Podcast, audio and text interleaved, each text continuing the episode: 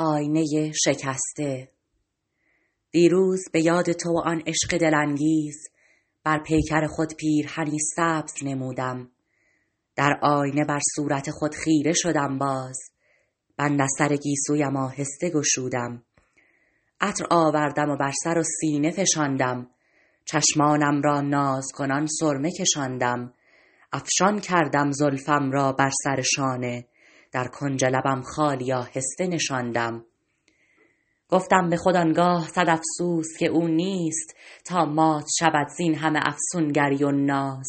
چون پیرهن سبز ببیند به تن من با خنده بگوید که چه زیبا شدی ای باز.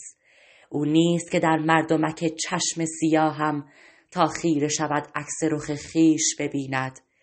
این گیسوی افشان به چه کار آیدم امشب کو پنجه او تا که در آن خانه گزیند.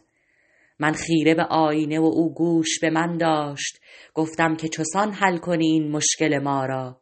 بشکست و فغان کرد که از شرح غم خویش، ای زن چه بگویم که شکستی دل ما را. اهواز، زمستان 1333